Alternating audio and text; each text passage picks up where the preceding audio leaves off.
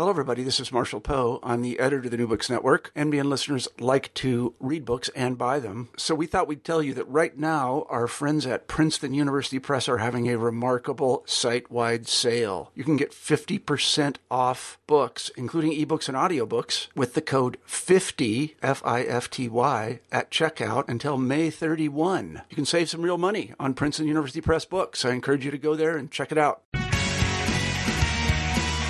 This is New Books in Political Science. My name is Heath Brown, and today I'll be speaking with Andra Gillespie, the author of The New Black Politician, Cory Booker, Newark, and Post Racial America. I hope you enjoy today's interview. Welcome, Andra Gillespie, to New Books in Political Science. Thank you. It's a real pleasure to have read uh, your book, um, and I look forward to talking to you um, about it. Uh, before we get to the meat of the book, maybe you can just uh, you know tell us a little bit about who you are, where you've been, and where you are now. So I am um, an associate professor of political science at Emory University. I am a PhD graduate of Yale University, and that's part of the reason why I ended up writing this book. I uh, met Cory Booker in 2001 when I was getting ready to write my dissertation prospectus on minority voter mobilization. Uh, Cory came to give a talk um, at Yale Law School where he mentioned that he canvassed, and that was the uh, the core of, of, of my dissertation. So I started talking to him about canvassing afterwards. At which point he told me he would be running for mayor the next year. And the next thing I knew, I was asking if I could come to Newark to run a voting experiment.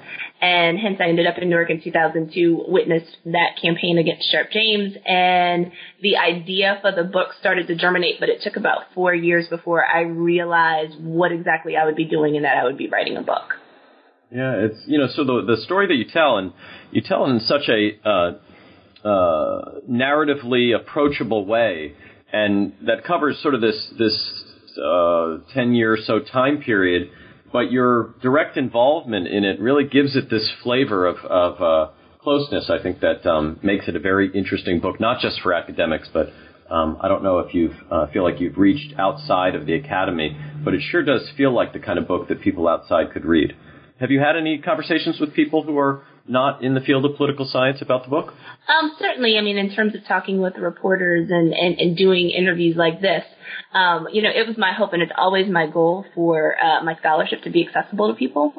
Um, and so I want to be able to write something that can be meaningful to an academic audience, but that is readable and approachable enough that uh, people outside can gain some insights from it and actually be able to enjoy the work as well. Yeah, I think that's. I think you've um, you've met that ambition in a in a real interesting way. So let's let's talk about the book itself. Um, in the start of the book, you use this quote from former Newark Mayor Kenneth Gibson, and he said, uh, "Wherever America's cities are going, Newark will get there first. You use you use this to justify your case study as, in some ways, generalizable. Mm-hmm. Um, so before we get to your uh, evidence and you sort of allude to it uh, uh, just a, a, moment ago. How did you choose Newark to study over other cities with similar trajectories? So there are actually very few cities that have the profile of Newark, and so the type of, of city that would be ideal for this kind of study would be a city with a long history of African American mayoral leadership um, and consistent African American mayoral leadership. So Newark has had a black mayor for almost 43 years now. Um, and it is similar to only three other cities in the United States. So Washington, D.C. has had a black mayor for more than 35 years. Atlanta has had a black mayor for almost 40 years now. Um, and Detroit um, has had um, a, a, a, black mayor for more than 40 years now. So there are very few cities where you can actually sort of test what happens when you've had long-term African American leadership and when you've had the emergence of a new vanguard of young black leader trying to challenge the older black establishment for power. So that's part of the uh, justification of looking at a city like Newark. How I ended up in Newark, you know, was completely random and by happenstance, but it's the type of, of place that lends itself well to this type of discussion. And so in political science, people are often talking about convenient samples and other kinds of things. And I got a little bit of pushback uh, for picking a place like Newark, but picking a city like Newark to do the study in is very different than, say, picking black politics in, in, in, Wichita, Kansas, which doesn't have the same history. And so this was a completely justifiable choice. Um, and frankly, in, in, a discipline where we've seen um, more than enough studies of Boston, New Haven, Chicago, and Oakland. You know, I think we need to be really honest about how we usually pick our cases. Most of the time, there is some element of convenience that is involved in, in, in picking our case sites. I think mine was perfectly justified. If I had picked another type of city to uh, to do this work in, you know, I could see getting pushback, but I think in my case, it was perfectly justified. Yeah, well, at Seton Hall, we love Newark, so anytime someone studies it and we have the chance to read about it, we like it. So uh, in New Jersey, we, we, we like that a lot. So uh, one of the things that um, you do in the book is you build a theoretical argument that you refer to as elite displacement. Um, what does this theory help you to do in the book? What is the way in which this theoretical side to the book um, help you explain the, the evidence that, that you collect? So the main question that's kind of driving my research is whether or not the decisions that young black politicians make in terms of challenging um, and trying to unseat older black politicians has consequences for future elections or consequences for subsequent governance. Um, and so I really want to get at this question that older black leaders have failed in their responsibilities to improve the communities um, that they started to lead, and that there's a younger, better educated, more qualified group of young politicians who are waiting in the wings who who should be allowed to take over. Um, and so I developed the term elite displacement to describe the process by which young, ambitious, black politicians with few demonstrable ties to the black political establishment try to supplant older, more established black politicians. Um, and elite displacement involves taking advantage of the outsider status to uh, gain sympathy in mainstream media circles, to uh, garner uh, volunteer and uh, and financial support from outside of the city or outside of the black political community in an attempt to try to overwhelm the um, established black politicians.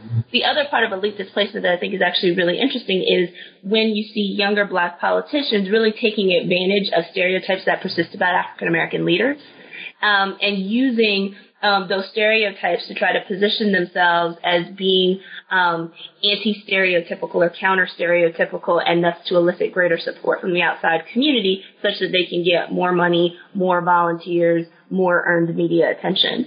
And so I argue in the book that elite displacement is a very effective strategy, but that people who use it need to consider both the positive and the negative externalities of using it. And so while it might be great to get media attention, young black politicians need to consider that they may actually be um, inadvertently reinforcing certain stereotypes about African Americans that could actually come back to haunt them later. And it's the type of thing that can really and unnecessarily um, engender a lot of tension between older black political leaders, some of whom you're going to need for institutional memory once you actually come into positions of power. Yeah, and, and this all sort of brings us to the complex case of, of Cory Booker, the, the focus of your book.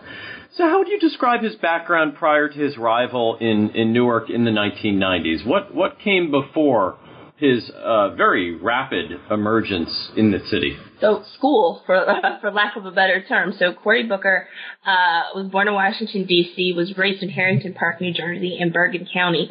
It really is, without traffic, only about 30 minutes away from Newark, but in many instances, it's just a world apart.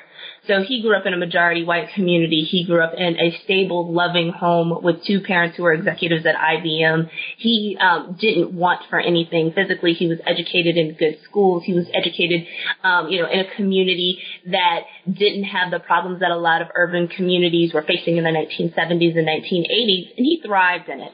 Um, he won a football scholarship to Stanford University. He played football at Stanford for a couple of years, excelled academically, won a Rhodes Scholarship, um, got a master's degree from Oxford, and then went to Yale Law School. So you're looking at sort of the pinnacle of academic achievement. Cory Booker's been there, done that, and has done everything. Um, while he was at Yale Law School, he uh, developed um, an interest in public interest law, and he um, moved to Newark um, while he was still a law student at, at, at Yale and started to uh, work in clinics. And eventually, once he graduated, won a, um, a public interest law fellowship that um, would allow him to do tenants' rights law um, and would actually free up time for him to, to be able to run for office. And so, um, you know, there's some conflicting sort of um, uh, stories about how this happened, but in, in 1998, Booker challenged um, a, a four-term incumbent on Newark City Council in the Central Ward, a, a man by the name of George Branch, for um, the city council seat.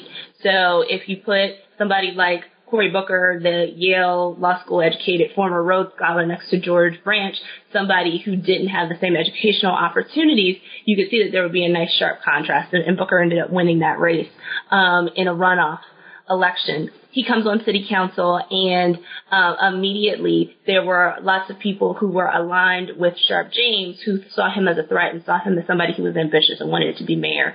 And so his reception on city council was actually somewhat hostile to be quite honest. Um, and so he had a, a lot of trouble being able to form alliances and get his initiatives passed on city council. He, um, as a result of that, decided that he wasn't incorporated enough as a member of city council to really make a change. The best thing that he could do would be to run for mayor, and so he challenged Sharpe James um, as mayor in 2002. He was 32 years old at the time. Um, and he's going to turn 33 over the course of that campaign. And Sharpe James was twice his age, uh, and Sharpe James had had served for 16 years as a member of city council and at that point 16 years as mayor. And so there were a lot of people who thought that one, Booker was, had been very instrumental in terms of his entire political career and it come to Newark with the express purpose of trying to run to be mayor of the city. But then there were also people who thought that he had kind of come out of term. He was very young. He's, you know, less than five years out of, of, of law school and he is um, also a relatively new member on the city council. And so there are people who thought he should have waited a little bit longer before he ran. And so the 2002 campaign became this really vitriolic campaign. It was the most expensive municipal race in New Jersey uh, history to date. Um, and a, a lot of the the rhetoric around the race uh, focused on racial authenticity. So Sharpe James uh, and his um, surrogates made the charge that Booker wasn't black enough to lead the city of Newark. Um, and when the race came down, it was a close race for Sharpe James. Sharpe James was a person who was used to winning by wide margins. He uh, was used to, in some cases, running unopposed. He uh, Booker came within about seven points of of of of of of, of, of beating him in 2002. So that was actually a relatively close race, even though by most political science standards we wouldn't call that a close race. Um, and um, you know, in particular, if we look at sort of the geographic breakdown of the vote, Sharpe James lost two wards. He lost the North Ward um, and the East Ward. So those are the majority uh, Latino and the majority Portuguese wards in the city. And Sharpe James beat Booker in the uh, parts of the parts of Newark that are considered historically black. Um, and so it's with that environment that Cory goes into the 2006 race. It's very clear he's going to run again. It's not quite clear whether or not Sharpe James is going to run again. Um, and he makes some efforts to reach out and to reconcile with members of the black political elite. Uh, there um, is some fracturing of relationships between Sharpe James and Latinos um, during uh, the interval period between 2002 and 2006. But he keeps on raising money. He starts a nonprofit. He builds his his his national media profile, and the juggernaut is just too big for for Sharpe James to go against. So Sharpe James chooses at the last minute to bow out. Um, in 2006, leaving Deputy Mayor um, Ron Rice Sr., who was a state senator, um, to run against him with virtually no money. Um, Booker and his team outspent Rice and his team by um, tw- a margin of 25 to 1. Even Ron Rice Sr.'s son was running on Booker's ticket for the West Ward Council. So, I mean, it was just a really lopsided race, and Booker was actually able to coast to victory very easily. Yeah, much of your so some of the book is sort of based around these two elections, but uh, in a, in another way, the book is a lot about um, change and and sort of how the establishment deals with change. I, I had the pleasure to work for Congressman Donald Payne in Washington when I was just out of college, and in addition to being an alum of Seton Hall University, served the city of Newark for a long time before his recent recent passing. Mm-hmm.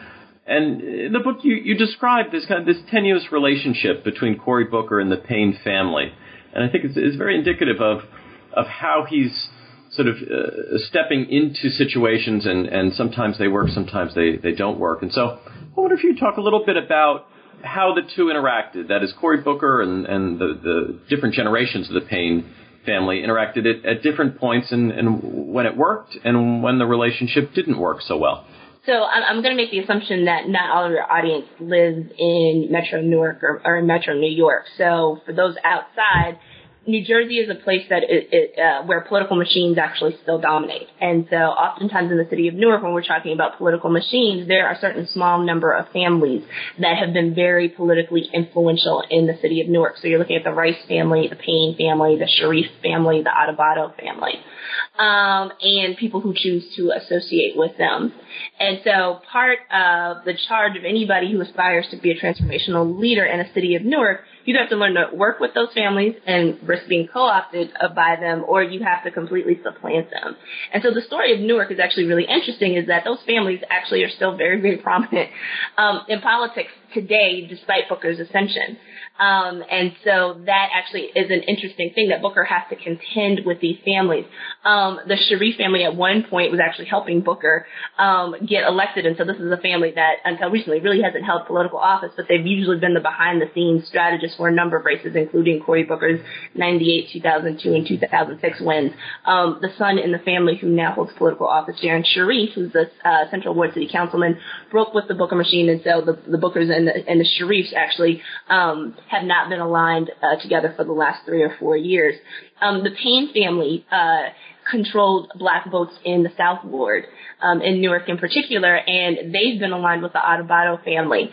So Steve Adubato, who uh, is uh, the, for all intents and purposes, the political boss of the North Ward, is a social worker who runs a very, very prominent social service outfit in the North Ward in Newark that includes a senior center and a charter school and, and lots of other social services. And so those two families have been aligned with one another, and so they have controlled county government.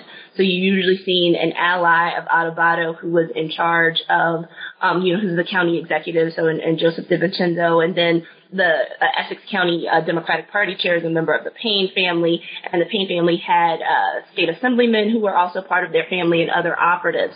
So in 2006 in particular, uh, when Cory Booker had an opening on his slate for an at-large council seat, and he didn't already have somebody who was running with him on the seat, he interviewed a number of people to, to kind of serve in that seat, including Ras Baraka, the son of Amiri Baraka, also a very important um, left family politically to, to contend with in the city of Newark. He ended up choosing Donald Payne Jr., the late congressman's son, and actually now the current congressman um, in part because he was a better fit for the team than some of the other people like Ras Baraka or Bessie Walker, Gayle Chaneyfield Jenkins. Um, and so uh, that relationship has always been somewhat tenuous. Uh, Payne, all of them have their own names on which they can run, and so helping Booker actually helps them, but the Paynes actually help Booker as well.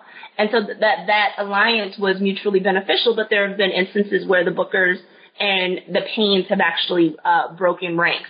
And so uh, we could look at a 2007 race where the Bookers or the Adubatos and the Paynes actually split on who to support for uh, for for the state senate. So Steve Adubato wanted to put up Teresa Ruiz as the uh, state senate nominee to replace Sharpe James when he uh, chose to resign um, or to not seek uh, another term in office. And uh, William Payne, who was uh, the late Congressman Donald Payne's brother, uh, really wanted that seat, and so there was a huge rift between the, the Payne and the Adubato families on that issue. Booker sided with Adubato, supported Teresa Ruiz um, in that particular seat, and she ended up winning. Um, and then the Payne family has also sort of uh, sometimes opposed Booker on substantive issues. So the Payne family ended up opposing uh, Mayor Booker's uh, municipal utility authority plans to try to um, uh, come up with a new revenue funding stream using the city's water authority um, to be able to do that. So we've seen instances where they haven't actually been perfectly aligned with one another.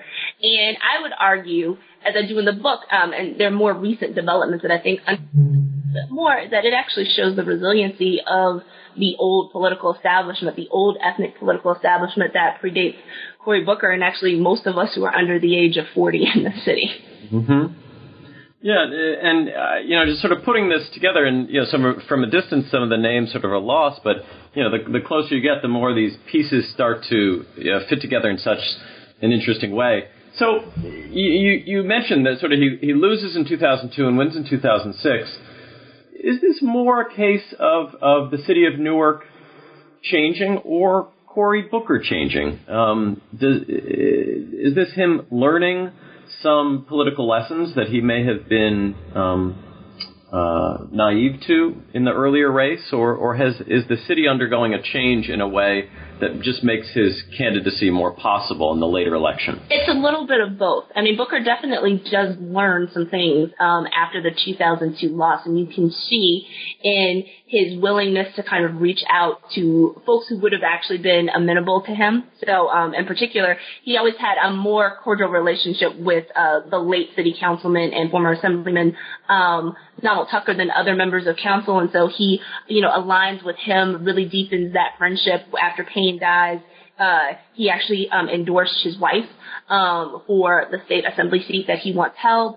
Uh, so you can see that there was some savvy that was definitely going on there. There was definitely some savvy in making sure that he was sensitive to the cultural concerns of African American Newarkers. So in particular, there were people who didn't always like the fact that they didn't see African Americans in positions of prominence uh, in his campaign. And so the difference between 2002 and 2006 is that you see more African Americans in, in, in, in, very, very prominent places.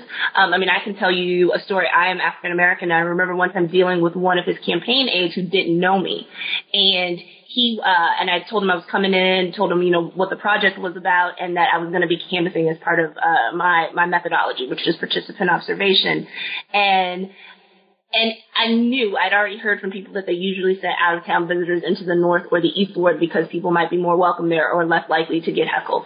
And I very quickly let uh, this campaign worker know that, hey, um, I'm black, so if you want to send me to the Central South or West Wards, that's okay. Um, and then he was mm-hmm. like, okay, so you know the city of Newark. It was like, yeah, kind of been hanging out here for four years. So. right. Um, so yeah, I know, but I know that this is kind of what you're thinking. And so there was definitely a greater sensitivity to it in 2006. Um, you know, people talk about demographic changes in the city, and you know, the city is definitely undergoing a demographic change. Um, so um, for the last uh, two censuses, the city has been has had a, a small African American majority in that blacks make up about 52% of, of, of, of the city of Newark, and we see a growing Latino population in the city. You know, those changes are likely to continue, and so we could very well be looking by the 2020 census out of Newark, where blacks make up the plurality and not the majority of residents in the city. And so you can definitely see those changes happening in the city. But at the same time, I don't necessarily think that it's the demographic change that ushers Booker in. I think for, you know, the mood, and I talked with a friend who, um, you know, I often talk with about these things who was coming into the city and working and doing other kinds of things. It was just her educated guess was that by 2006, people knew who Booker was, um, to a greater degree than they did in 2002. And so he didn't quite look at, like the newcomer that he did in, in 2002. And so people were more willing to trust him. And mm-hmm. also just, I mean, you can't discount sort of the, the, the impact of, of, of money and organization. Ronald Rice Sr. had six weeks to campaign um, because Sharpe James refused to get out of the race soon enough mm-hmm. and no money. And so under those circumstances, it would have been very, very impossible for Ron Rice Jr., um, Sr., excuse me, to be able to win. Um, you know, you can also argue that uh, Ron Rice Sr.'s campaign style might not have lent itself well to being able to win um, a race. He's, he's notorious for not being uh, handled um, and for uh, doing things his own way, and sometimes those don't always fall into the lines of what we would consider uh, our campaign strategy. Right. But you know, it's one of those things where he had would have had an uphill battle. There's just no way that you could do what Booker and his team were able to do on a budget of $150,000 when the opposition has six million. Like right. you, you just can't do it. So, I mean, I think it was greater familiarity. I think he made some really savvy moves to not alienate himself, Booker, that is completely from the African American community. And I think by 2006, people were ready to accept him as uh, the change and re- ready to accept him as a successor to Sharpe James in ways that they weren't four years earlier.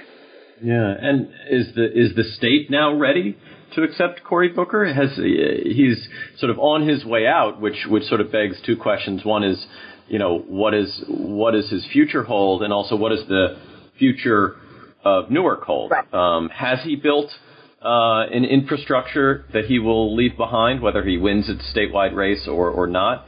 Um, is there, has he groomed someone, um, or are we going to see one of these established families regain the uh, the this position that they sort of they didn't give up exactly, but the you know a newcomer came in. Right. So I mean, you know, that's sort of the test of sort of whether or not Booker's leadership has been transformational. If we look at who the leading contenders are to succeed Booker um, in 2014.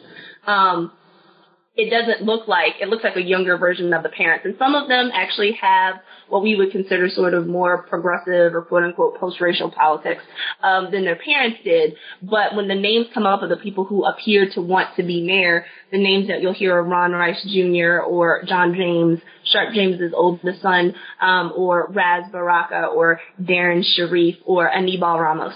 Um, and so of those, four of, of, of the five are um, the sons of prominent activists or politicians. And so in that respect, it looks like the old machines, the old politics where families are very, play a very, very influential role in Newark politics hasn't changed that much. And so in that respect, I'd argue that Booker's not particularly transformational. Um, there is, and I talk about this a little bit in my book, some concern also that Booker has been able to draw a lot of attention, very positive attention, and actually uh, a lot of philanthropic dollars to Newark on the force of his personality. But because people are attached to Newark or, or attached to Cory and are really drawn to Cory, I think it becomes a question of whether or not they will maintain their commitment to Newark once he's no longer mayor of the city. Um, and so if I were in Booker's position, I would probably be trying to shore up those public-private partnerships to make sure that they develop a connection with people in Newark, with the organizations in Newark, with the social service agencies that are working in Newark to make sure that those relationships maintain themselves even after Booker is there. There is a fear, even by people who are, you know, are, are very close to Booker and really believe in what it is that he's doing, who are concerned that there are some people who will forget to continue to donate to, to, to Newark once Booker isn't in the official role of being the cheerleader for the city. Right. At least, go ahead. Yeah, I was gonna say you know you you know um the mayor you know Mayor Booker you've you described a couple of direct encounters you have with him. Is this a concern he has? I mean, how how uh, aware uh, is he of of some of these concerns? Is it is it a priority for him, or is a busy guy? He certainly has has uh, busy things ahead of him. But do you have a sense of whether um, he's he's sort of in touch with with those concerns about his legacy? You know, this is actually something that I've not talked to him personally about. So I'm not quite sure, you know, where his head is on this. You know, I I think I find it hard to imagine that this isn't something that he, you know, isn't thinking about. But you know, I wish I could answer that question. It's something I've talked about with other people who are kind of closer or in the inner circle, and you know, it's something that's registered, but it's one of those it's the empirical question that I can't gauge until you know two or five or ten years after you know Booker stepped down as as, as mayor of Newark. Uh, whether that's in two years or next year, or whether that's five years from now, you know we'll we'll wait to see. Right, right, and this also does kind of bring us to your next project. Um, this book has come out and has has uh, uh, received lots of um, praise. What's next for you? Do you have a new book project? Is it an extension of this project, or are you delving into a, a new area of study? So, um, I have new book projects out, um, or that, that are in the works right now. Um, and I, I always say that everything is inspired by Newark because Newark is such an inspirational place. Um, and I've actually told Cory that he's my muse. Um, so when certain things happen, um, even if it's about other people or it's about that black politics broadly, and they go back to the fundamental questions that I started to generate in Newark when I first started to hang out there a decade ago.